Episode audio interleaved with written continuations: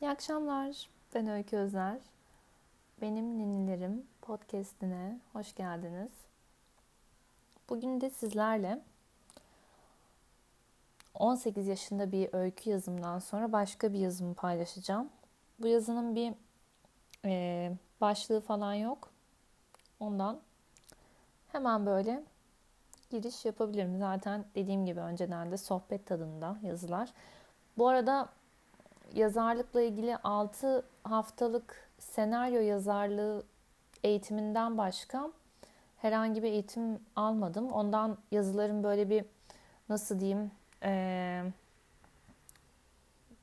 yani hani profesyonel yazılar değil amatör yazılar. Ama yani küçüklüğümden beri yazıyorum ben. Çok içimden gelerek yazdığım yazılar.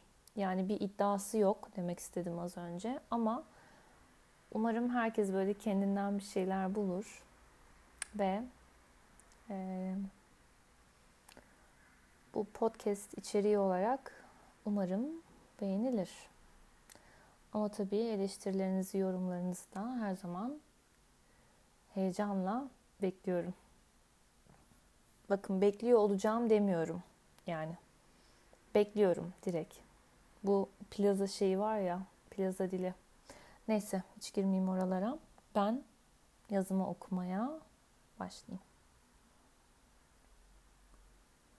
Dün gece okuduğum ve çok sevdiğim kitapta yazar bedenlerimizin birer tapınak olduğundan bahsediyordu. Biz de insanlar olarak o tapınaklara sonuna kadar saygı duymalı ve onları korumalıyız.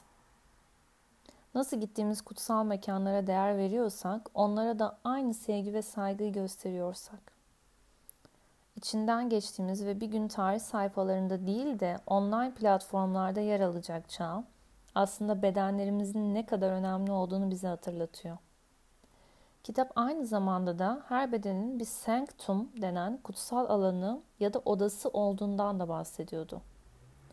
O kutsal alan her birimizde var fakat keşfedilmekten ya da aramaktan çok farkındalığı ve dinlemeyi istiyor sanki farklı renklerdeki ve anlamlardaki göz bebeklerimizi iç enerjilerimize döndürüp biraz dinleyince ve bilinçlenince sanki o kutsal alan canlanmaya ve kendini fark ettirmeye başlıyor. Yani bedenlerimizi keşfederek aslında kendi özümüzü keşfetmeye başlıyoruz.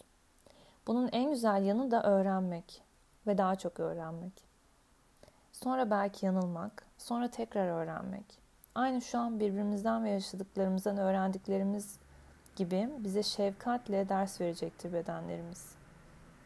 Kendimize daha şefkatle ve anlayışla yaklaşmak için halen nefes alabiliyoruz ve ne mutlu bizlere. Yine çok sevdiğim kitapta yaşayıp ölen bir kadın karakter olan Antigone'nin dediği gibi nefret için değil, sevmek için yaratıldım. Bu sözleri lütfen olgunlaşmaya çalış, çalışan küçük bir kızın birileriyle iyileş, birilerini iyileştirmek için bir yazı kurgusu olarak algılayın. Benim de bedenimden ve dolayısıyla kendimden gelenleri özgürce aktarabildiğim alan boş bir sayfa ya da bir tiyatro sahnesi hayallerimde. Ben kendimi buralarda daha çok buluyorum. Siz de kendinizi en iyi nasıl keşfediyorsanız onun peşinden gidin.